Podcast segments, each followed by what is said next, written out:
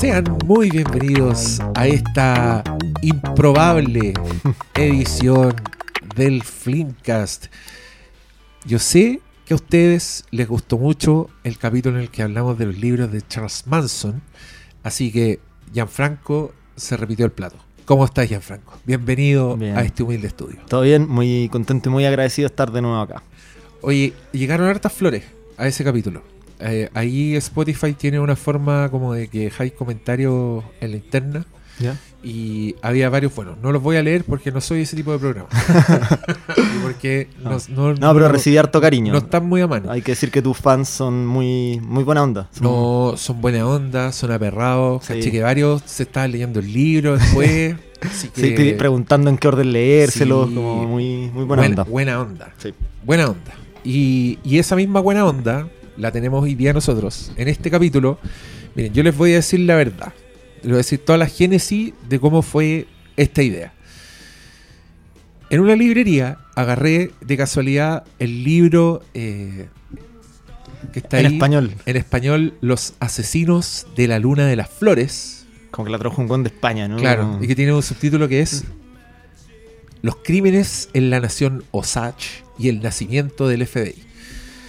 Y dije, esta es la próxima película de Scorsese, eso, eso por una parte, pero por otra dije, esta weá es un no ficción. Esto es un relato periodístico de hechos. Y ahí yo dije, muy estúpidamente, dije, si leo esto, no necesariamente me estoy spoileando la película Ya, de Scorsese. voy, voy adivinando lo que te pasó entonces. Eso, eso dije yo. Y dije, mira, y es un buen tema para hablar con el Gianfranco. Así que se lo voy a proponer, care palo. Le dije, mira, hagamos este podcast en que comentamos este libro y le ponemos el capítulo Esperando la nueva de Scorsese. sí, que debería haber sido estropeándonos la nueva de Arruinando- Scorsese. No, es que mira, yo te voy a, yo te voy a agregar un, va- varios pasos en esta weá, porque. Espérate, co- déjame comentar. Yo tenía pendiente leerme este libro. Ya, Eh, yo soy perfecto. de yo, yo soy de leerme libros vinculados a películas. No te importa el. Es que en general, en general me los leo después, ¿ah? O sea, Ah, como después ya. podemos conversar sobre eso, por- eh, si es que no te lo leíste, porque creo que... Pero, pero claro, en general suelo leérmelos después de las películas, pero, eh, pero en este caso ya había leído otro del autor que es David Grant, eh, que tiene, o sea, ha tenido, es, es periodista del New Yorker y tiene varios artículos de True Crime y cosas así, tiene un librito Sí. chico que yo ya tenía y que decidí leérmelo también antes de, antes de este. Y me, me encargué el libro y todo porque acá estaba como a 30 lucas y... Entiendo, entiendo. No, mira, lo que me pasó fue lo siguiente, fue que em- empecé con esta lectura y lo primero fue que encontré que esto era una weá gigante. Era una historia así, pero de la puta madre. Sí. Y, y lo, y lo estaba pasando muy bien y yo seguía un poco creyendo que no me estaba spoileando necesariamente la película. O sea, yo dije, no, si no tengo idea qué van a hacer con esta película, no tengo idea cómo lo van a interpretar. que Hasta que todo bien". cachaste que ya no... No, fue una acción que fue mi culpa, Gianfranco A ver. me la spoileé cuando se me ocurrió ver qué actores eran Interpretaban ya... los hueones de la historia y ahí caí. Ajá. Porque ahí vi un nombre, vi otro nombre y se armó la película en mi cabeza Sí, y dije, cagué. Sí. Ahora...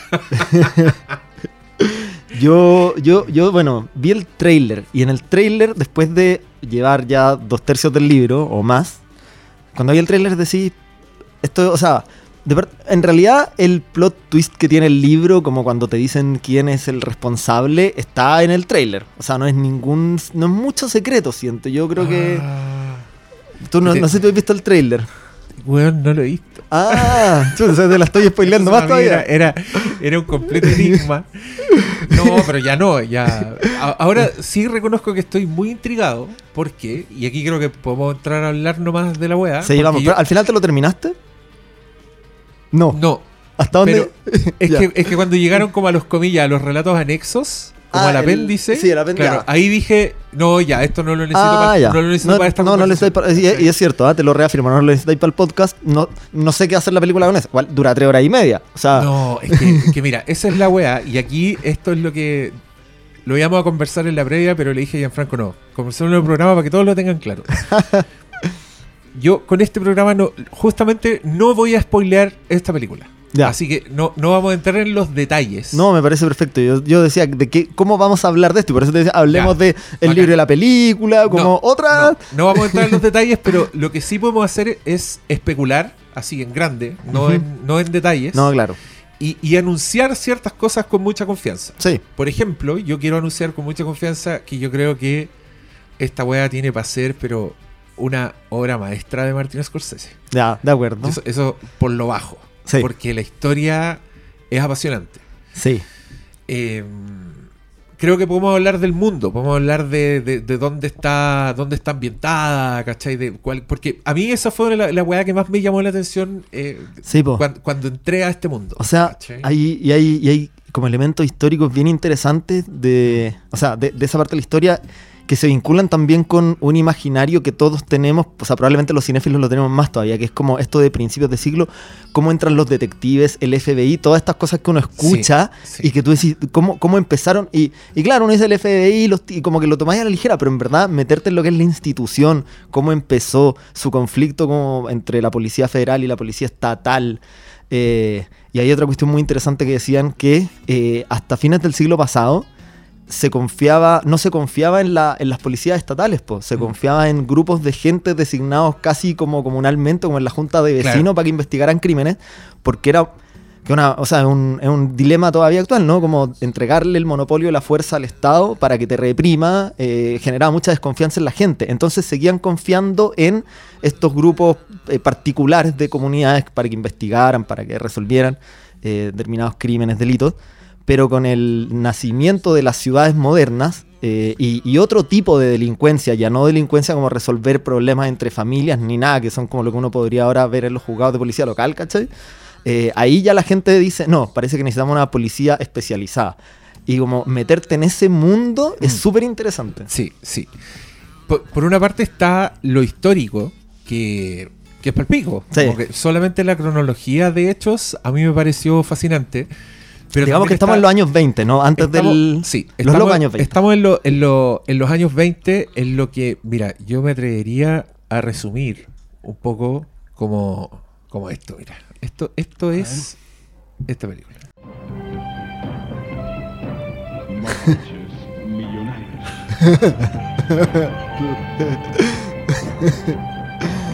De verdad, yo ma- Mapuche Sí, millonario de, 100%, de Plan Plan Z. Z. Mira Sí. la wea estúpida. Perdón, perdón que me acuerde con esto, en verdad no tiene nada que ver, es súper ignorante. No, sí tiene harto que ver, tiene harto Pero que ver. La, la, esta wea transcurre en un. Puta, ¿cómo, cómo se les dice a un, a un grupo nativo americano? tribu? ¿Un- ¿Una tribu? Mm, ¿Es así? no sé, Es una nos van a la- funar, como la lo que digamos nos van a funar. Es que ellos hablan el, el clan, la gente. Sí, eh, sí, que un- son los Osage. Sí, bueno, en nativos. inglés así, no sé Sí. cómo se pronuncia. Yo también tenía la duda porque como que lo, lo- lo he visto escrito, no lo he escuchado todavía. Sí, yo también, De OC, de Osage County. O sea, o sea, sí, la- el- esto, y estos indios tenían, eran dueños de sus propias tierras.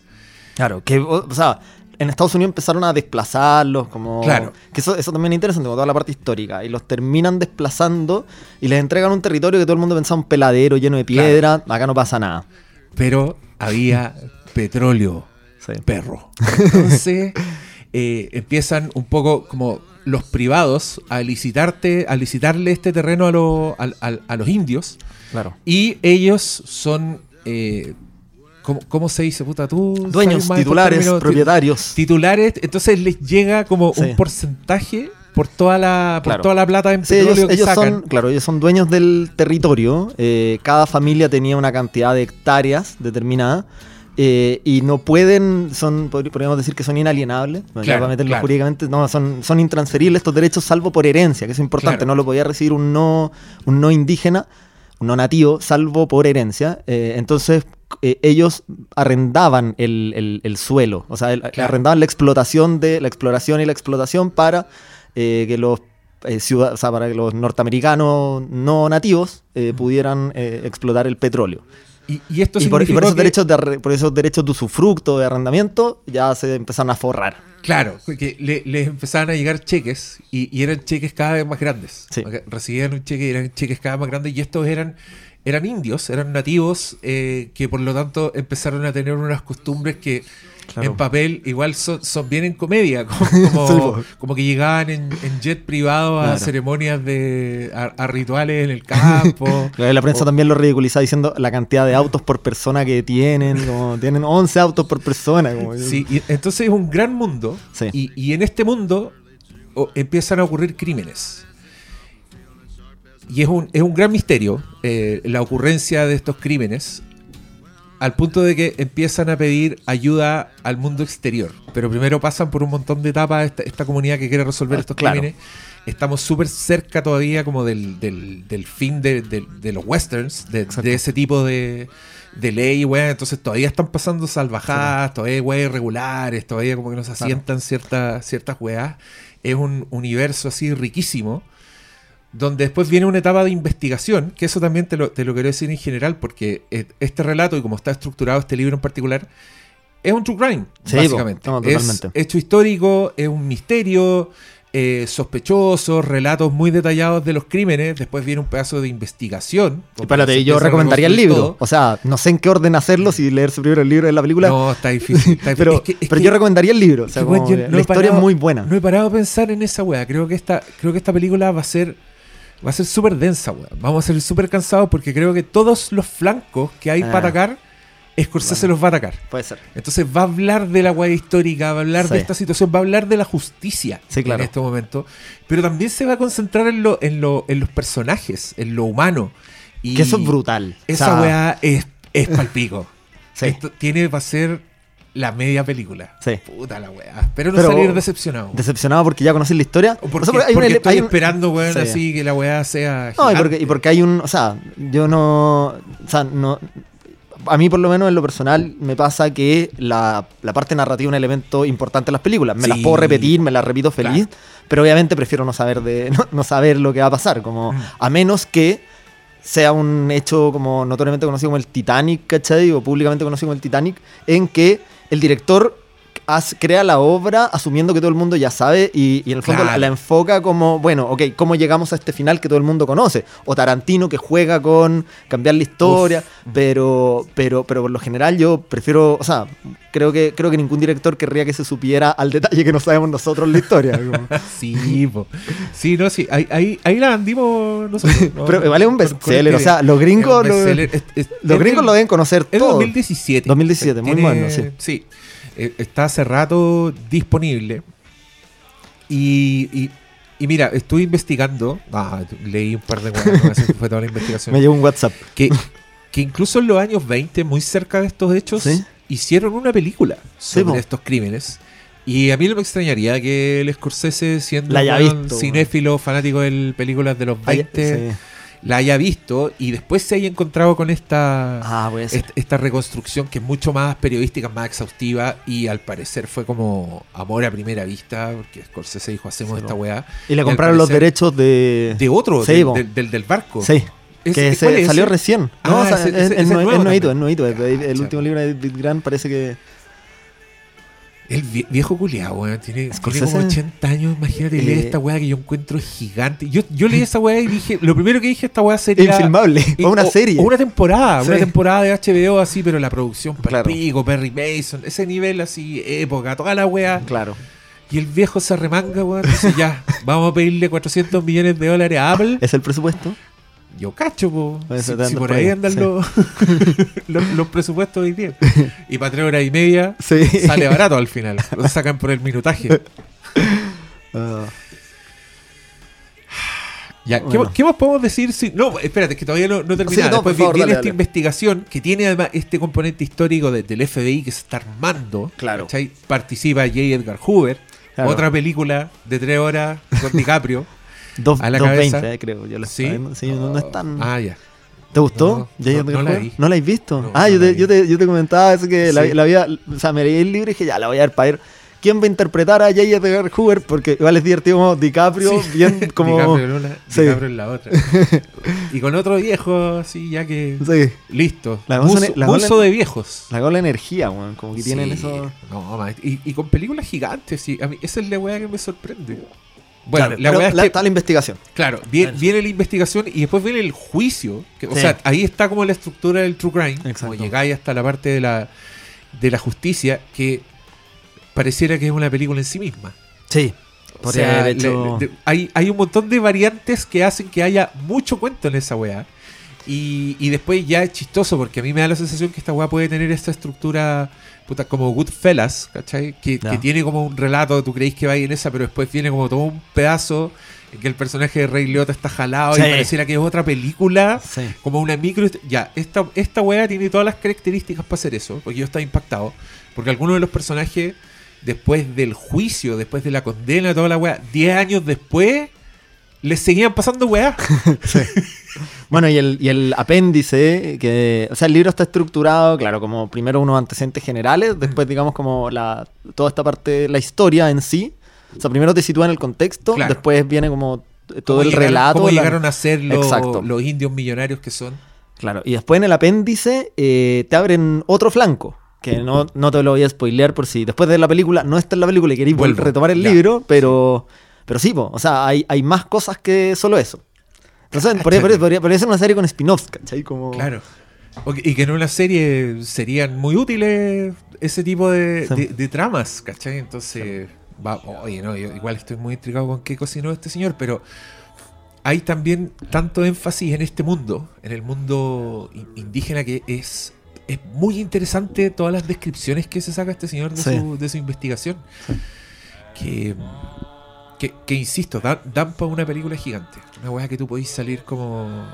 oh, oh, necesito, necesito procesarla, sí. Claro, como que van a salir. ¿Te acordás cuando se estrenó el irlandés? Y, Sí. y gente decía cómo verla como, como, Como serie. serie, te dirían cuatro. Eran como seis capítulos para ver el irlandés. ¿Te gustó el irlandés a todo esto? Sí, me ¿Sí? gustó. ¿Te gustó? Pues yo la vi en el cine. Ah, ya. Y creo que la vi en el cine. Mira, es un poco una ruleta rusa. pero si dura tres horas y media, igual pagar para el cine salón cama, para los Berger. Está bien. El cuerpo lo agradece, pero es ruleta rusa. Porque te puedes quedar dormido. ¿sí? Te podéis quedar dormido. Ah. Te podéis quedar dormido. sí. Uno no sabe si la película va a tener mucho silencio. Sí, a mí me pasó. Yo fui a ver 1917 bien cansadito. Y, Y- me despertó un bombazo. Pero no, eso no es culpa de. Ah. ¿De quién está? De. San Méndez. San Méndez, no es culpa de San Méndez, fue culpa mía. No me gustó tanto esa película. La encontré No, pero no es lenta, medio- o sea, no, pero, es- pero es repetitiva. Es como el, el mismo chiste. Sí, el mismo truco. Ah, Que, que es, es muy bello. Si, si te gustan esas cosas, podías estar contento durante todo el metraje viendo al, al Roger Dickens campeón. Claro. Pero bueno, eh, a, a propósito de todo esto, o sea, hay, a mí lo que me, me interesó del mundo, como te decía, tiene que ver con, con los imaginarios y estas cosas que hay visto los detectives privados, por ejemplo. Cómo empiezan el mundo de los Sí. detectives privados, que también, bueno, eso yo creo que no estamos spoileando nada, ¿no? Como a propósito de estos crímenes que empiezan a ocurrir. Ah. eh, cuando, cuando llaman y piden ayuda al mundo exterior, eh, aparecen los detectives privados, que en esa época estaban en, en- en auge porque suplían un poco el rol que después empezó a tener el FBI como policía de investigaciones. Ahí eran simplemente privados, habían agencias. Yo me estaba, antes de, antes de, de- de meterme en esto, me estaba leyendo una biografía de Dashiell Hammett, que también había sido detective privado y había trabajado en la agencia Pinkerton, que fue como que también aparece mencionada acá, entonces me empezaron a mezclar los mundos. Y también me acordé de eh, There Will Be Blood, como a propósito de... Que también Sí. es una película que, que cuenta como el cambio de siglo. eh, ya acá empezaríamos a comentar otra película, pero... Pero algo que me, que me gustó de esa es cómo empieza con esta precariedad y termina en una mansión que, o sea, digamos, los años, es, es impresionante como a fines del siglo pasado estábamos tan lejos y en los años Sí. 20 ya todavía hay construcciones que subsisten hasta el día de hoy. Hay una forma de vida que ya se empieza a parecer más a lo que tenemos ahora. El, el inicio de, esa- de esas grandes fortunas, así que son Sí, como, castas de, de fortuna. ¡Wow! Es, es el medio mundo. Yo también me acordé de The Will Be Blood con esta No. weá, porque tiene, no, no solo por, por el petróleo, sino con- como con esta construcción del- de, de las naciones. de- Exacto. De cómo termina una weá que parte como unos buenos peleando por quién se hace el hoyo, terminan así en, en peleas corporativas de dinastías. Está, buena esa weá. Y, y- y en el caso de los detectives privados entra justamente como, como, como parte de este mundo que necesitaba lidiar con esta injusticia. Y en este caso, que pese a que eran indios millonarios y todo, como por estos vacíos legales, Claro. por estar geográficamente donde están, la weá como que caía en un vacío Sí, y los weones compraban a un weón y ya el misterio quedaba cerrado, ¿cachai? No, a Claro. nadie le importaba. Entonces estos indios millonarios empiezan a buscar ayuda y, y llegan al- a los detectives privados que son más o menos nuevos en Sí. este mundo. Y es como un negocio que está, que está empezando a existir. Te explican por qué se llaman Private Eye. Sí. El- por el loguito. Y es porque tenían un logo con un ojo. Sí, que es como el, el ojo de los. ¿Quiénes tienen el ojo? ¿Los mormones? No, Los masones, ¿no? Los masones. la- los sí. Creo que ni siquiera existían los mormones en esa época, ¿no? Son como más, no, sé en verdad, ¿no? Ahí, ahí confieso mi ignorancia, pero... Eh, sí, po. Y, y también, bueno, el, el libro también comenta algo sobre el FBI que empieza como un departamento miserable que tenía, ¿te acordás de las... me- mencionan los asuntos en los que era competente, que eran como, puta, eh, casi como la Fiscalía Nacional Económica, así asuntos Sí. de libre competencia y antimonopolio, tráfico de autos, películas de boxeo y como unas weas pornográficas, ¿cachai? Y, y otra wea más así como muy miserable, como tú dices, estos weones no hacen nada. No ah, y asuntos indígenas, porque de hecho por Claro. eso empiezan a... eh, por eso empiezan a meterse en estos temas, como porque, porque y, y ahí también hay un lío de jurisdicción que es bien interesante cuando, cuando ya llegan a los juicios respecto a eh, quién, cuál es el tribunal competente para juzgar, si, puede, si, si, si va a ser visto a nivel Claro. federal o estatal. Eh, eh, bueno, no, no, es, es difícil hablar sin, sin no, spoiler, ¿ah? es, que, Como- es que yo creo que aquí estamos hablando del FBI, está bien, y no, no sabemos si esto va a estar en la película No, y- y es muy posible que no, o que lo toquen muy de lejos. Porque, porque es mucho, pues mucho Sí. detalle. Pero Eh, entre hora y media yo creo que... No sé, weón. Mira, en el- no, no vi el tráiler, pero ¿sabéis lo que vi? Vi en Twitter cuando, ¿Ya? cuando ponen el tráiler ¿Ya? y, y alcanzáis a ver como que se autorreproduce un pedacito antes de cambiar. Ya. Yo vi como unos indios que estaban bailando Sí, y estaban medio en cámara lenta. Ya. Si hay tiempo para cámaras lentas, no hay tiempo para incluir todo. eso, eso es lo que te Esa es estoy tu diciendo. deducción, Sí, bueno. esa es mi deducción. El, ¿Qué es lo que iba a decir del FBI? Ah, no, pues que, te- que te muestran que básicamente la weá empezó como un ejercicio político, como Sí. tratar de arreglar este condoro eh, como para que quedemos bien. Claro. Así que voy- mando un weón a que mire esto. Pero resultó que el weón que mandaron era un weón súper correcto y que sí quería hacer justicia. Y es muy bueno el retrato de ese personaje en particular, del investigador. Vamos a decir quién es la película. Puta, es que yo lo vi, vi quién era y dije, ¡Uy, la wea buena! ¿Sí? Sí. Ah, ¿A ti no. no te gustó? No. No. No. ¿En serio? En O sea, me, me gusta, me gusta ese actor, pero no. Es que lo pintan como weón, un weón de un metro noventa, mandíbula cuadrada, Ah, ¿cachai? Como yo me esperaba ya, como. te al weón. Sí. No, acá yo creo que fueron por la onda más, más interna. Sí. Más, de, más de cómo Más- ponerlo. Y, pa- y yo creo que para más ponerlo más. Y para ponerlo más en desventaja, po. Para Mm. ponerlo porque llega este weón, Claro. es Jesse Plemons. Sí. Yo lo yo encontré buenísimo. ¿Qué onda, qué onda la- el agente de Jesse Plemons, weón? La cago. Así, La pero. cago. No, sí. De, un año estaba en Breaking Bad y de pronto así en películas ganadoras del Oscar con grandes, los Sí. grandes autores de todos los tiempos. sí. Y casado con Kirsten Dunst. No, O sea, yo creo que No, se es- mueve bien es- en la es- vida. pero es su talento, no, no le quitemos. pero por eso, se mueve bien en la vida. a la gente. Solo la gente, weón. Ninguneador, con picado. No, pero a ese weón le decían Matt Damon de los pobres, imagínate. Sí, y o sea, not Damon. ahora Matt Damon, Damon. el Jesse Plemons de los pobres. Sí. Ah. ya, ya veremos, ya veremos qué tal está. Bueno, Pero- ojo que y DiCaprio, eso- DiCaprio eso no- quería ese papel, po. No sé si cachaste eso. No, Ah, no, no o sea, no sé si te importan este tipo de teorías. A mí no me importaba tanto. Di- DiCaprio quería este papel. O sea, ya que leíste qué, qué papel interpreta. No, no, no lo voy a contar, pero DiCaprio Eh, quería este papel. Eh, o perdón, querían. no, habían escrito ese papel para DiCaprio. Y DiCaprio, al leer el guion y Ahora sí tiene sentido. Ahí, y DiCaprio, al leer el guion. Pero antes, eh, como, ¿qué estoy Pasó- diciendo? Pasó tu prueba ¿Qué estoy diciendo? Sí.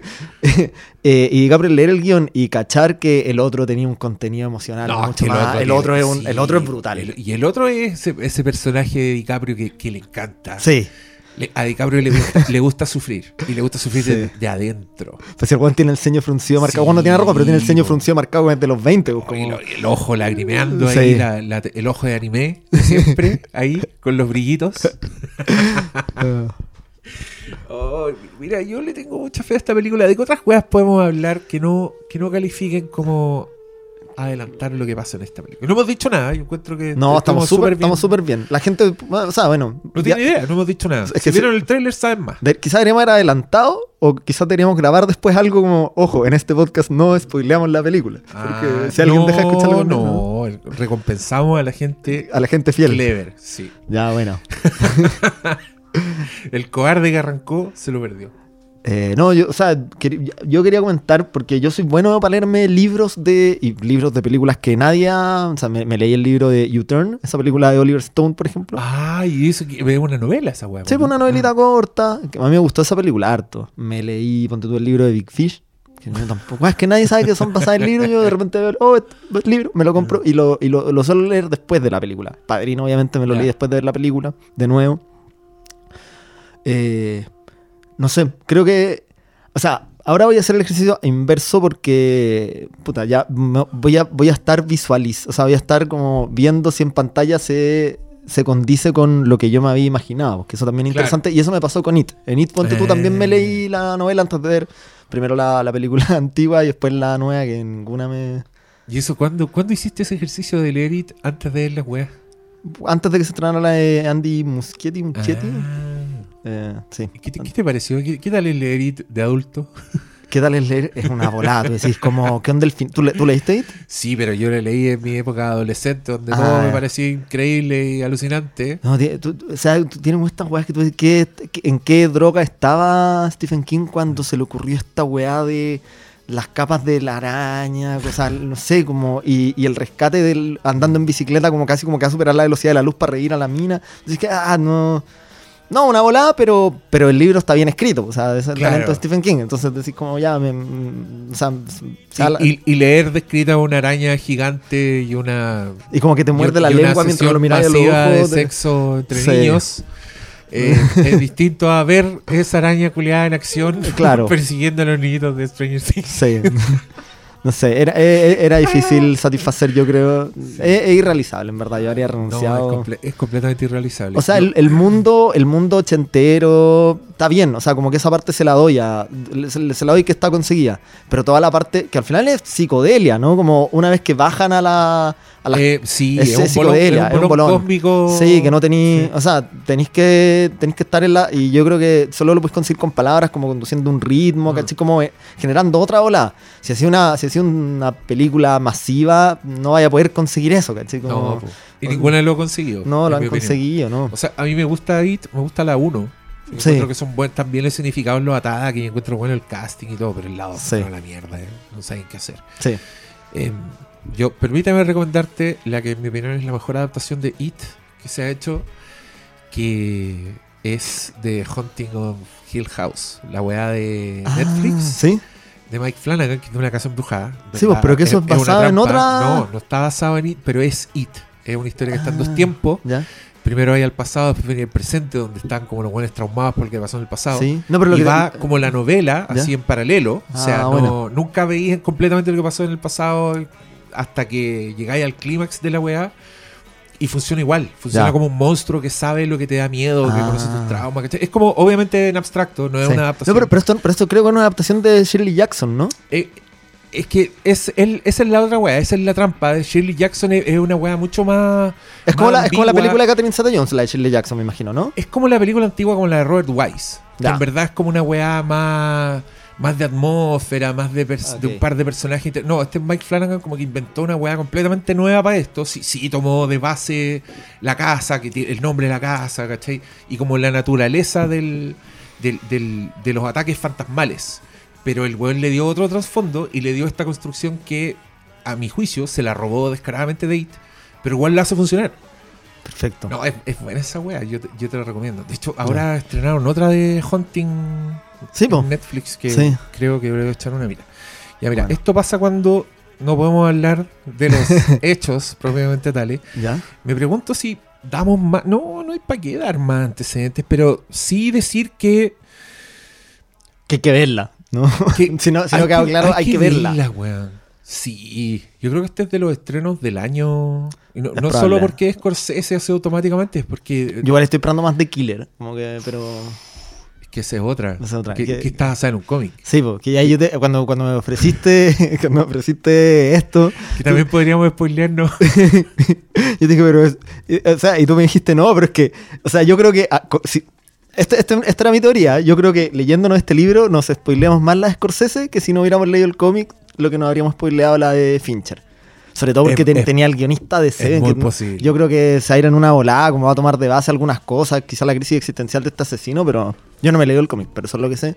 Eh, y va a ser otra weá. Eh, acá, acá yo creo que es tan bueno el material que no hay cómo alejarse de él, ¿cachai? Sí, a mí, a mí me pasó que yo empecé a leer Gone Girl antes de ver la película, antes de que se estrenara. ¿No? Y, Es que también y- tiene un buen material, y- yo y creo. avancé como un tercio y yo estaba así fascinado y de repente paré y dije, ¿Qué estoy ¿por haciendo? qué me estoy arruinando la nueva película de David Fincher? ¿En qué estoy pensando? Y lo dejé. Si- y si tú vas ahora a la biblioteca y sacas ese libro, está ahí Eh, el con el marca marcador. página todavía. Porque después vi la película y me gustó mucho y no sentí la necesidad de volver al libro. No tuve curiosidad. Ah, Pero tú no eres tanto de entonces leerte, meterte más en mundos que te hayan gustado de alguna película. Sí, pero no, no he tenido. No leyendo ficción, No, he sentido la necesidad de hacerlo hace mucho tiempo. Ya. Entonces, tú- también me acuerdo que en su momento sentí mucho interés por leer el. el The Social Network, la weá en la que se basó. Ah, buena. y esa weá es una crónica, es un, es un reportaje largo de revista. No Ya. tiene nada de. Nada de humano. Esa película. Y también abandoné esa porque Ya. me aburrió. Da, todo lo que hacía que me gustara de Social Network no estaba en ese, en Claro, ese es que- material de. Pero sí, no haber, no haber sido como. Porque Social Network al final es como un courtroom drama mezclado con todo un rollo de amistad y. No, es, que después supe que eh, básicamente lo, lo hicieron en paralelo. Sí, que compraron los derechos de la weá y Aaron Sorkin se fue a escribir el guion mientras este weón Estaba terminando y le pedía, le pedía algunos. sí, Claro, me y el eso, otro le que pedía algo de más información. los hechos, sí, pero la propuesta de personaje, la construcción, todo eso fue, fue otra wea. Que me acuerdo, también me acuerdo haber leído de mm, la novela de Let the Right One In. Ya. Esa weá de vampiros sueca. ¿Mm? También, eso me acuerdo que. Creo que esa fue la última vez que una weá me dio curiosidad a ese Ah, punto, al punto de ir a buscar la novela. Yo me leí el, el cómic de Road to Perdition. A propósito de Ah, San Méndez. Está bueno. Está bueno. ¿Qué otra weá? Me leí. Y, y un libro que disfruté muchísimo. Eh, después de haber visto la película, La Playa. La de Danny Ta- Boyle. Yo con- también leí ese ¿Leíste libro La Playa? De Alex momento. Garland. Que Sí. ahora es como. Bueno, un tremendo director. Sí, po, y, y que fue guionista de, de Danny Boyle Sí, po. como que en todas sus Sí. películas desde esa para adelante. Sí. Qué buena, es buena, muy entretenida. La esa- playa es más entretenida que la mierda. Sí. Y profundiza harto más que la película. O sea, Sí. yo me acuerdo que en la película que decía como. ¿por qué? O sea, la parte en que el one se empieza a imaginar como que está en un videojuego. Como, eh, Sí. me sacaba un poco No, por la de Danny Boyle. eh, pero, pero el libro está. El libro está realmente bueno. Sí, y ahí muy temprano DiCaprio buscando personajes más complejos. Sí, Sí, po. que el weón no, le- no se sentía cómodo siendo el, el, El ídolo de lindo. jovencitas. Sí. Sí. así que empezaba a hacer weas malas.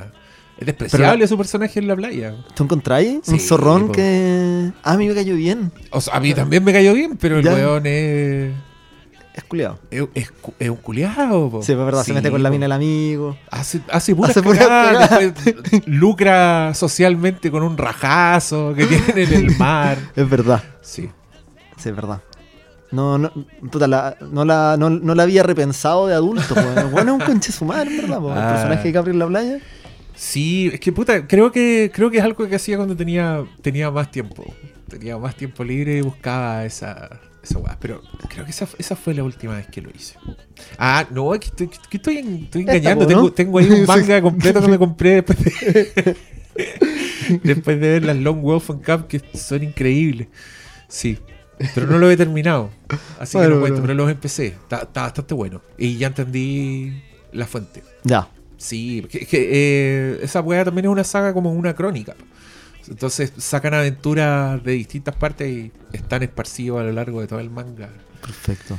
Es una belleza. Oye, ¿qué otra cosa podemos comentar? Estaba pensando en los Texas Rangers, que yo lo escuchaba y no tenía idea qué eran. Tampoco es que ahora me quede muy claro lo que son, pero. Eso, eso mismo tiene que decir, a mí tampoco me, me quedó muy claro, pero, pero dale. Sí, pues eran como los, Sí, los era- jefes de policía. Claro, eran inventados, como, sí, exacto. Eran como unos justicieros en Texas que al principio se dedicaban justamente a combatir a los indígenas. y Después se dedicaban a combatir a los mexicanos. Eso es lo que me quedó claro. Y claro, obviamente por las minorías no eran muy queridos, pero eran admiradísimos por los tejanos. Pero son esas weas que tú escuchás. Por eso te digo, es como. eh, al- como todo esto que pasa a, a principios de siglo. eh, te- te- es como el imaginario que uno ha visto históricamente de las películas, de las novelas pulp, como eh, western, cowboys, la mezcla. Claro. Y, y es interesante también como esta época en la que coexiste un cowboy con un detective privado, porque el detective privado es muy urbano, muy de ciudad, el cowboy es como estas praderas, eh, pero, pero, co- pero coexistieron en hasta los años 20, no están disparatados.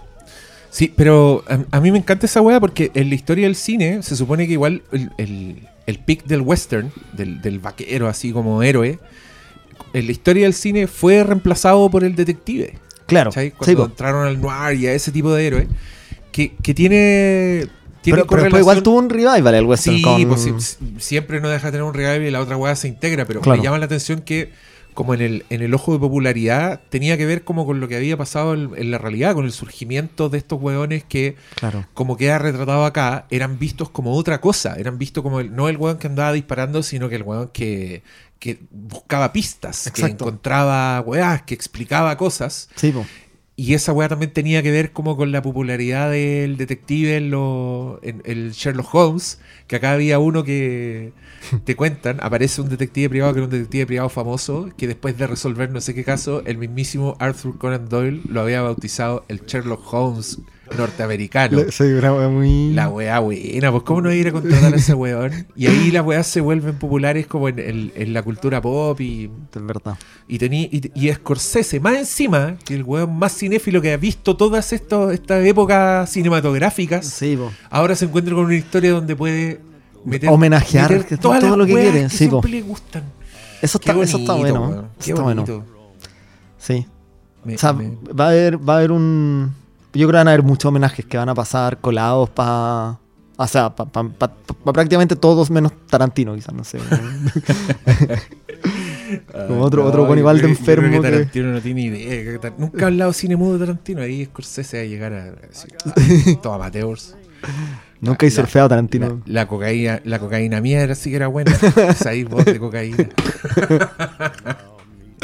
la de Nueva York, es así.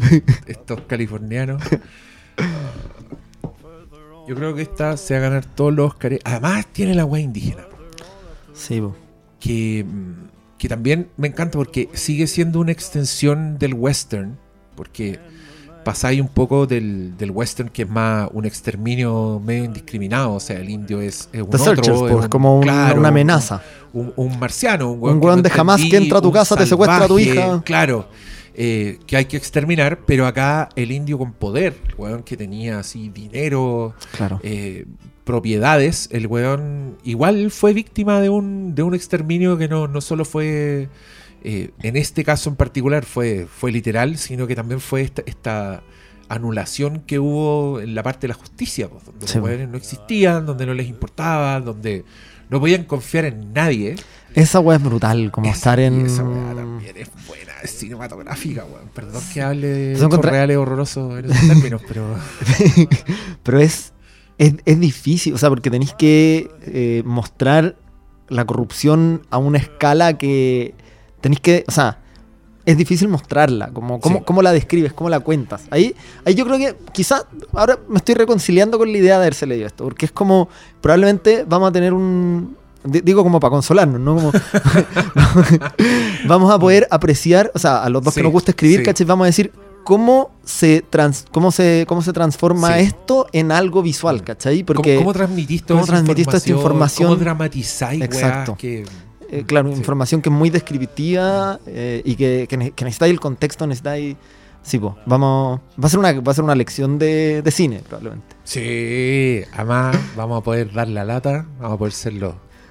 El alma de la fiesta. ¿Sabéis lo que no, ¿sabéis lo que dejaron fuera?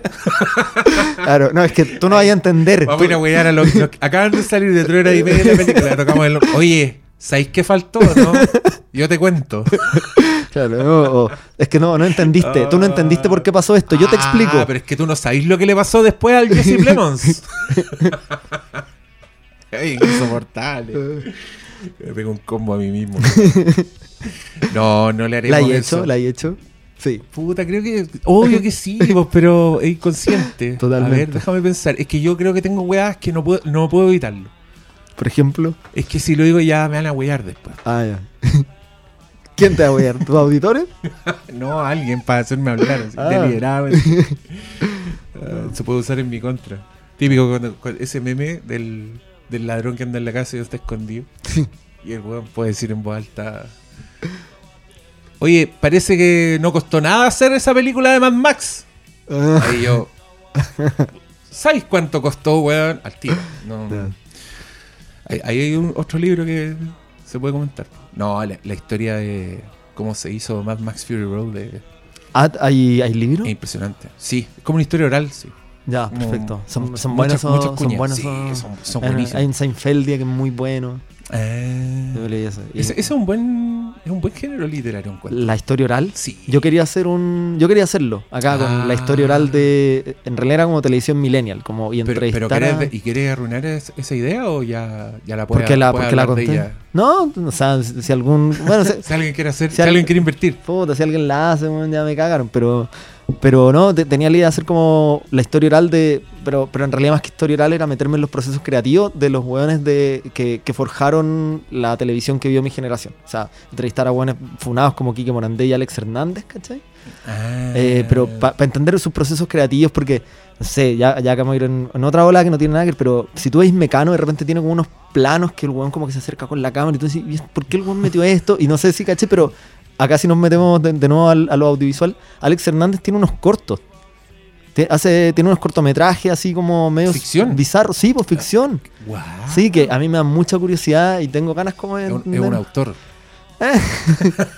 Sí, no sé, o sea, me, me da curiosidad, po. O sea, no, hay, hay otro, hay otro, ¿viste Oro Verde, la teleserie de Sabatini? No la vi, pero sé cuál es. Ya, perfecto. Tiene el primer capítulo, hay un, hay un, hay una conversación entre Carolina Fadich que está acostada y acaba de conocer a Pancho Reyes y ella como que le dice, oye, pero te vaya a quedar. Es como empieza música, un silencio, se miran, corte, esta no sé si es- o sea, corta el tiro a un, a un río, como botando, botando mucha agua, ¿cachai? Y, no- y yo no sé si un torrente, ¿cachai? Y tú no sé, esto lo hicieron a propósito como la weá de Hitchcock en el, metiéndose en el el tren. es como, bueno, en verdad, Sabatini, como te mandaste esa. Eh, no sé, como ent- entender, puta, como entrevistar a estos weones, cachar qué, su- sus procesos creativos, como que. No sé, el profesor Rosa también es una weá que me llama mucho la atención, esta mezcla que tiene Es como de sitcom sí. con un con una weá educativa y con estos personajes que el cartero, el pájaro, puta, Y esos bloopers que aparecieron, Sí. que fueron como los primeros bloopers históricos, No, que eran impresionante. su puro grabato. No, una maravilla. O sea, ¿cuál- ¿cuáles eran los referentes, cachai? ¿Qué, qué había visto el profesor Rosa cuando decidió, ya voy a hacer una weá que voy a dibujar, va a tener, va a tener chistes, los videos los vamos a ver pegándonos en la cabeza con los VHS? Oh. Ah, oye, mira, y yo te puedo contar que yo era muy fanático de, de un programa que se llamaba De Chincolajote. Que era un programa de humor de sketches y, tenía algunos que eran. Tenía era rara la estructura porque eran sketches unitarios en su mayoría, pero tenían unos. Me suena, es una- como... eran como unas secciones fijas que eran personajes. o ¿Pero es como precursor de Medio Mundo? Eh, ¿O- Eran contemporáneos. Medio mundo era Ah, más ya. absurdo, Ya. este era más, era más realista, comillas. Perfecto. ¿Y qué- cuál era el elenco? Era Coca Guasini, Malucha Pinto, el Cristian García Huidobro. Gonzalo Robles. Perfecto. Pero también había secundarios, que los secundarios yo encuentro eran de primer nivel, como Luis Ñeco, Alex Isis, Perfecto. eh, Roberto Poblete, un- unos viejos también que eran increíbles, no sé cómo se llamaban. Bueno, uno de ellos era el... Hugo, ¿cuánto se llama ese viejo? ah, Hugo, uno cejón. Sí, el, el viejo Buena. Cejón, buenísimo. Buenísimo, tremendo actor. Y, y, y esa Que era joven probablemente. Sí, no, no, pero igual era viejo, era el jefe de Hermosillo y Quintanilla. Ah, de, ese, de ese programa sale Ah, Hermosillo y Quintanilla, de ese programa sale eh, Humbertito, Sí, Humbertito, Martito y Gaspar. sí.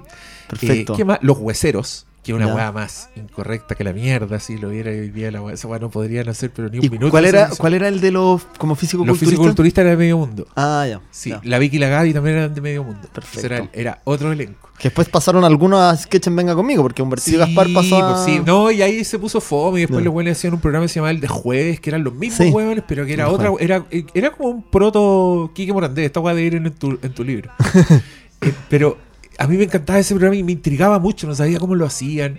Y en, en el 13 en algún minuto me tocó trabajar con... No, no me tocó trabajar. Malucha Pinto actuó en una teleserie que escribí yo. Bueno.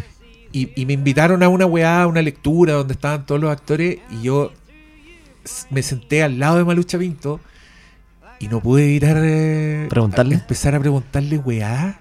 Y le encantó que le preguntaran, le encantaba hablar del- de, de ese programa. Y claro, me contó weás como que estaba estructurado en una semana, entonces los weones construían sets y escribían sets, escribían según los sets y que escribían, escribían chistes entre todos. Ah, entonces y era colaborativo. weá. Claro, que había uno que era como el jefe y que también el director los dejaba huear mucho, y, pero se le iluminaban los ojos hablando y igual es una época así bacán. Imagínate como Sí, un canal abierto, tenía un programa de humor fijo con un elenco de hueones así que son todos secos, son todos chistosos Claro. y tienen plata suficiente como para construirles sets y que tengan personajes fijos. Qué buena, ¿cachai? sí, Esa weá la- Otros tiempos de la televisión, weón. Uy, sí, está tan pobre la televisión, weón. Hoy día yo veo tele y me da como pena. Todos los comerciales son animaciones en flash. Ah, yo no, yo no, yo no, ya no veo televisión abierta, weón. No, y me da un poco de, de, de- de pena. Bueno, ojalá con los reality reí un poco. O sea, No. ¿cacha, lo- cacha lo que estamos ¿dónde diciendo? Ojalá con Este- los reality. Este es el capítulo de Scorsese en que hablamos de cinema y de realities de Kike Morandé y de, y de Chico Lajote. Chinco Lajote. Ah. No, un capítulo de Chinco Lajote. Ay, no, yo feliz, feliz. No, no, digo, Chinco La- es con el dicho, Ah, ¿no? el De dicho, tenéis, ¿no? tenéis toda la razón. Es que para mí ya no es Ya- el ya dicho. no mí dicho, un ese- programa. ese programa. De hecho, yo tengo un- unos VHS en que yo grababa esa weá porque cuando yo era chico daban repeticiones de Chinco Lajote. ¿Cachai? O sea, ya era vieja la weá. Y a mí me encantaba, pero me encantaba al punto de que grababa cassette. Y este elenco después hizo otra wea que es eh, que tenía un nombre .com o algo de web, triple doble, no, Ah, no sí, que- wea. Sí, muy malo, ¿no? Sí. Como era Que- haber que el- Después creo que los programas de humor como se murieron solos porque no había nada que, que funcionara, que hiciera reír mucho. ¿Pero por qué? ¿Tenía alguna...? No sé, weón. No sé. Qué raro. Tengo idea, rarísimo. O sea, se murió la creatividad, había una- otros Una referentes. hipótesis para tu Ah, libro. Sí, po. O, o tendrá que ver también con que es la época cuando tú en que llega el cable y ya tenéis como una oferta de humor, pero Bueno, demasiado grande, más Eso, eso decían de esta weá, eh, que no me acuerdo el nombre, pero me acuerdo que estaba Alexis porque es tío de un amigo. Era como www o, o webeo.com, no sé, era como, ah, era como algo muy, Sí, un nombre muy así, malo. Un nombre muy sí. boomer. Entonces, claro, y ahí decían, ah, esta cuestión es la copia de Saturday Night Live. Claro. Eh, es como, Sí, pues, y ya me acuerdo que era una época donde, donde también teníais acceso como a un tipo de humor así más, más para adulto, más grosero. Yo me acuerdo mucho tú que me voló la cabeza ver en mi primer- mis primeros días de tener cable, ver Vives y Badhead. Porque eran unos ah, monos garabateros, ¿cachai? Era una, Sí. era una weá distinta. Y yo creo que con el cable empezó un poco el, a, a, a anicharse todo lo, el entretenimiento. po. Porque ya teníais canales para la weá que te gustaba. La gente tenía canales de música, tenía canales de película o de Claro. monos. Y, y después con internet esa weá solo No, se fue duplicando, duplicando hasta que ahora ya cada, cada uno ve una weá. weá. Y la televisión abierta necesitáis tener un, un humor que, sea como para Claro, todos. Como el mínimo común. Y por eso el humor en Chile va desde, no sé, por las weas buenas, como, no sé, yo, Ruperto, yo encuentro que Ruperto es como un genio así de la comedia física. Pero ¿Cómo llegamos a era? ¿Por qué weas estamos más ordinarias como el, el No sé. A hacer una meditación, una pausa activa. Esto es como Que- música de pausa activa. No, mira, es que estoy en una lista que se llama Killers of the Flower Moon y que tiene muchos suscriptores, entonces Ah. pareciera que es oficial. Y Chucha. está esta canción. Quizás es Ojo. parte de la banda sonora. Por favor, no. Como... Scorsese, a ver. El DiCaprio ahí, sufriendo. Los indios, contando billetes. Bañándose en petróleo. ¿no? Esta es canción meme, esta canción ya cagó. O sea, no la encuentro mala como canción, así, pero, pero me, No, me es ¿no? canción meme, Sí, po. está memetizada. Eh, Ya estamos hablando, estamos hablando pura weá. Estamos divagando. sí, yo creo, mira, recomendamos este libro, recomendamos la película. La función de prensa es recién el martes. supe, que, supo que hubo una ayer. Hubo una función ayer En que el me Teatro muy intrigado y que a mí no me invitaron, ni invitaron Cacha. a ninguno de mis amigos que habla de películas en todas partes, entonces yo no sé quién, quién ¿A quién invitaron, invitaron? Pero si usted Le lo hizo invitaron, Andes. lo felicito, usted está muy bien posicionado en la lista de correos. A mí me invitaron a la función de prensa que es en la mañana, sin glamour, sin ni una weá. Ah, chucha. Uno llega a golpear la puerta del mall, ahí te abre un guardia enojado porque vaya a wear tan te temprano. Y, pero bueno, igual está bien verla a las nueve y media de la mañana. Está más difícil que, que me voy a quedar dormido a diferencia si voy, no sé, un Sí, viernes, po. un viernes en la noche, ahí en la sala, A la sala. al salón cama. No. Esa es una buena. ¿Cuándo, cuándo verla? Yo creo, ir, yo creo ir un fin de semana en la mañana. Sí. Eso, eso parece que podría ser la recomendación para verla, ¿no? Como la hora a la que vi, la de Tarantino también, una, una salita medio vacía. Y la, y la weá que me gusta es que la, la van a estrenar en el IMAX también. Ah. Que Oppenheimer abrió esa puerta, Dramón de tres horas, le fue bien en el IMAX y ahora esta también. Y sabes que no encuentro mal uso para el IMAX, weón. Ver una película como No, alta en primeros planos. Tremendo. po. La ¿Por qué raja, hacen? po, Sí, weón. ¿por qué hacen? Voy a ver a DiCaprio ahí de pero y- 5 metros, weón, con su perita Claro, temblando. le vaya a el ojo lloroso de. Increíble. Pero, ¿y por qué? Si lo pensáis en verdad, ¿por qué hay cosas que son que habrían de ser más. Claro, bueno, si hay un plano general, tenéis más, más elementos dentro de la pantalla que disfrutar más grande. Claro, es que tra- tradicionalmente No sé. el IMAX empezó como, como más espectáculo. pues, Empezó como las weas que tenían grandes secuencias, grandes planos exteriores, películas de efectos especiales. eh, desde la Dark Knight, después pasamos Claro. a Interstellar. Pero ¿y esta wea y se grabó la- en IMAX? Avengers. O se IMAX hizo. No tengo idea. Ah. No tengo idea. Yo Yo, creo, creo que, que- IMAX hizo. Yo también creo porque si es de Apple, que- como que debe haber estado pensada para Sí, y yo creo que Scorsese.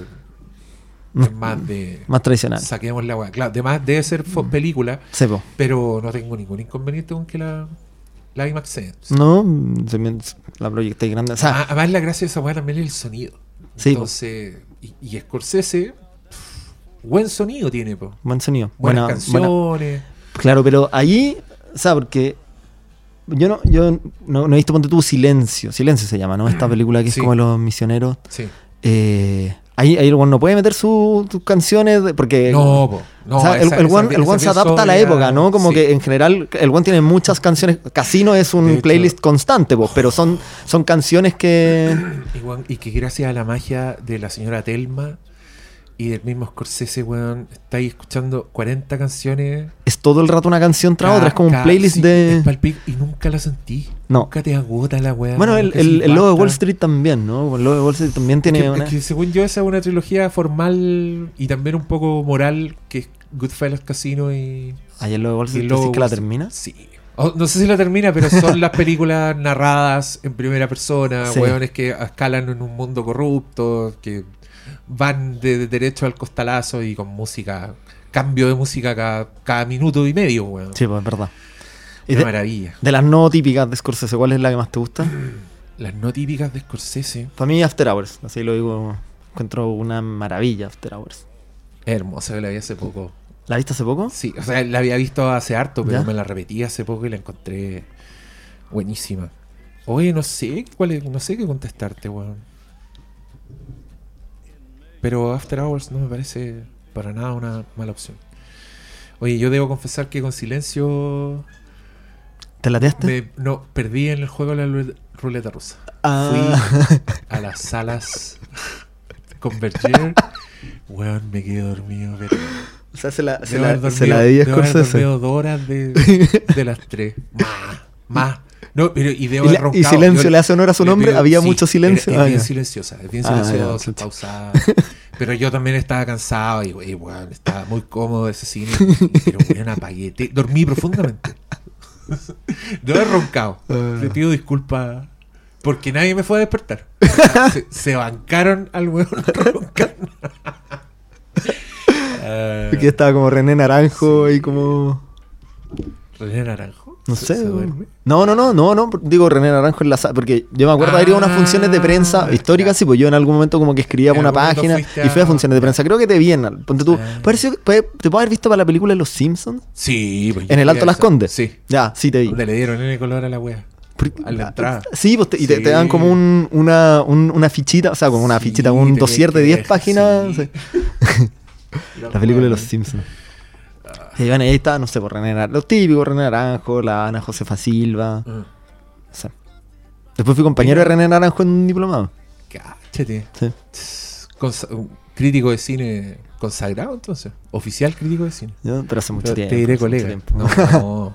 Once a crítico de cine, always a crítico de cine. Sí, escribía pasó horas. Ahora me debería, bueno, si debería estar funado. Uy, qué vergüenza. Mal ahí. No. Está bien. No te, no te juzgo. Atrapado por su pasado. Tenía otra película buena. Ya, gente, estamos Sí. puro dando jugo. Esperamos que les haya gustado ¿Cuánto divagamos? esta conversación. Mm, ¿Un 30%? del No, no, no, pero en, en tiempo. el- ¿Cuánto es el total?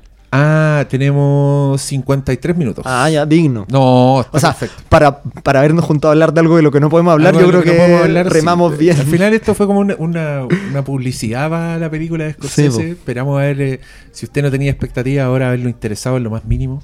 Pero probablemente tenía expectativas si es, si es Scorsese. Scorsese. Scorsese, viejito, lo, que- lo queremos, lo queremos mucho. Gianfranco, muchas gracias. No, gracias por la invitación. Bienvenido oficialmente al- a la categoría... eh, ¿Cómo era? ¿Estable o inestable? eh, invitado inestable porque viniste de nuevo, pues, entonces Vine ahora nuevo. eres inestable. No, no era, antes era una sola vez nomás. Claro. No, sea, no en- era invitado inestable. Es accidente, dos es Ahora- coincidencia, es- tres es tendencia. Ah, ya. Así que falta la tercera. Falta la tercera que nosotros calentamos la sopa con JFK, pero todavía no la vi. Sí, pues, no, todavía Ya. no, todavía no. Pero Ya, podríamos pero hablar te, de te JFK. leíste un libro entre medio, así que no, no, Sí. no te vamos a, no te vamos a juzgar. O sea, me leí varios, pero, pero claro, tuve, Sí. tuve este de tarea. me Este- lo- este en particular, Y, el- y contra el tiempo, pues, porque la idea era hablar antes de que se estrenara la película. Quizás lo, deberíamos, lo logramos. quizás deberíamos haber esperado la película y hablar de la película. no, también, pero después hagámoslo. Vemos la película y después hablamos. Ahí Claro. yo te voy a decir, yo te, te voy a mandar, te voy a mandar un emoji. Solo un emoji, un dedito para arriba, un dedito para No, no, no. ¿No? ¿Cuán- espérate, ¿cuándo, ¿cuándo la viste tú? El martes. Y Esta se estrena y martes El como... jueves. Ah, dos días antes del estreno Sí. oficial. No es tanto. No, no es tanto. Espérame hasta el... Y el fin de semana me toca con la mila. No me toca con... Listo. Ahí la podéis ver. Ahí la puedo Ya. ver. Ya. No, ya, ahí. No, sí, va, va a haber más, va a haber más contenido relacionado con esta historia y con esta película, se lo aseguramos. Pero, oye, espérate, quería pre- preguntarte algo. Tú grabaste una web serie. ¿Podéis contar de eso? Sí, ¿Podías obvio. fe- ¿Queréis feliz. contar? Sí, 100%. Cuéntanos, po, porque cuento. yo estaba muy intrigado. Ah, ¿pero ¿por qué no me preguntaste? Porque lo tenía programado, pero ahora me di cuenta que me estaba despidiendo y dije, no, Ah. tengo que alcancemos. Alcanzo Sí, a no, preguntarle. esto es... eh, se llama Castillo de Naipes. Lo escribí antes de... Lo escribí en el 2013, como un Ah. cuento, ¿cacha? Antes de que... O sea, ya, creo que ya existía la, la inglesa de House of Cards, pero no era conocida para nada. Y bueno, fue un cuento que escribí cuando entré a trabajar en un estudio de abogados. Ya. Es, es sobre el mundo de los estudios de abogados, es una sátira al mundo de los estudios de abogados. Al año siguiente lo adapté a guion de mediometraje, tenía 30 páginas. Lo intenté grabar de forma muy independiente, sin presupuesto, el 2015, 2015-2016. El actor le vino una crisis nerviosa, nos peleamos, Oh, se peleó con mi no. productora, te- me- me- o sea, dejó botado el rodaje después de tres días, 3 de 6. Eh, y ahí quedó el material guardado. Oye, que te cagó, weón. No, pero está, está bien, está bien. No, no, no, no, no lo No culpo. No, ahora Ya. buena onda. Actuó en. No, no hablé mucho de cine chileno. Bueno, entiendo por qué en todo caso. Pero actuó en Gran Avenida de Moisés Sepúlveda, un, un amigo. Eh, está buena la película igual. No sé si. Eh, no, y con el actor buena onda ahora, no, eh, ningún rencor. eh, y fue para mejor porque lo que pasó después, tuve este guion guardado en un cajón durante 4 o 5 años. Y una amiga, compañera del diplomado donde conocí a René Naranjo, ¿no? No sé, es que hizo dos diplomados muy parecidos. Bueno, una, una amiga me dijo, oye, pero ¿por qué no lo, ah, ¿por qué no lo transformáis a webserie? Estaba como empezando el boom de las webseries. Eh, creo que todavía no salía psicóticas inseguras, pero ya habían algunas webseries como haciendo ruido. Eh, y lo postuláis al Fondo de Fomento Audiovisual como webserie, que es una categoría menos... O sea, todos los estudiantes de cine postulan a Ya. cortometraje. po, y Claro. La, la webserie estaba medio vacía. Tenía un amigo que había sido evaluador el año pasado, entonces me dijo, bueno, dale, yo te, yo te como que te oriento. Obviamente no, no podía incidir en nada, pero, pero me dijo como, mira, estas son las cosas en las que se fijan los evaluadores, que también es un mundo en sí mismo. ¿no? Como, eh, y, y ahí, nada, pues, postulé el 2019, iba a grabar el 2020, pero pandemia. Pandemia. Iba a grabar el 2021, pero me fui a México. Iba a grabar el 2022, pero volví de México, me tuve que instalar de vuelta en Chile. Y llegó el 2023 y ya no tuve excusas para no grabar. Pues, O sea, Pero piensa qué que, maravilla, weón. pero piensa que un, o sea, sí, es una maravilla. El guion todavía está vigente y como es reconfortante igual pasárselo a actor y que digan, esta weá está muy vigente, no sé. Qué bueno. Sí, pues por ejemplo, voy a spoiler algo acá, actúa la Tutu Vidaurre. Y hace de Ya. una abogada, una procuradora a la que le graban los calzones. Que, ¿Cachai? Entonces, Ah, fue- fue- o sea, tuve que ser Y muy... esto lo tenía escrito hace rato. Lo tengo escrito. Lo más curioso de todo es que esta anécdota. Bueno, voy, voy a, voy, acá voy a irme un poco para atrás de nuevo. Esta weá la escribí el 2013 cuando entré a trabajar a un estudio de abogados muy grande acá en Chile. Y yo había procurado antes. Y en realidad lo escribí ba- basándome un poco en lo que yo había visto mientras procuraba. Y lo escribí, no sé, pues el primer mes que yo sacando la vuelta en la pega, que la historia trata un poco de eso, ¿no? Pero eh, sacando un poco la vuelta el primer mes en la pega, escribí algo basado en lo que yo veía, cómo los abogados sacan la vuelta, inflaban las horas que se cargan. Eh, y, eh, me- o sea, después terminó siendo casi una profecía autocumplida. Muchas weas que yo había escrito que me terminaron pasando, le terminaron pasando a amigos, ¿cachai? Y cuando, esto partió como un cuento, y cuando lo adapté a guion de cortometraje, eh, ahí aproveché de meter anécdotas que había escuchado.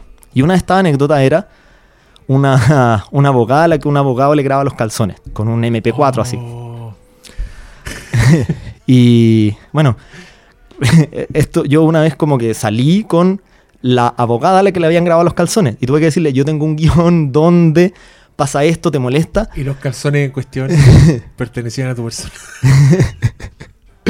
No, pues, y Oye, ¿los tenéis todavía?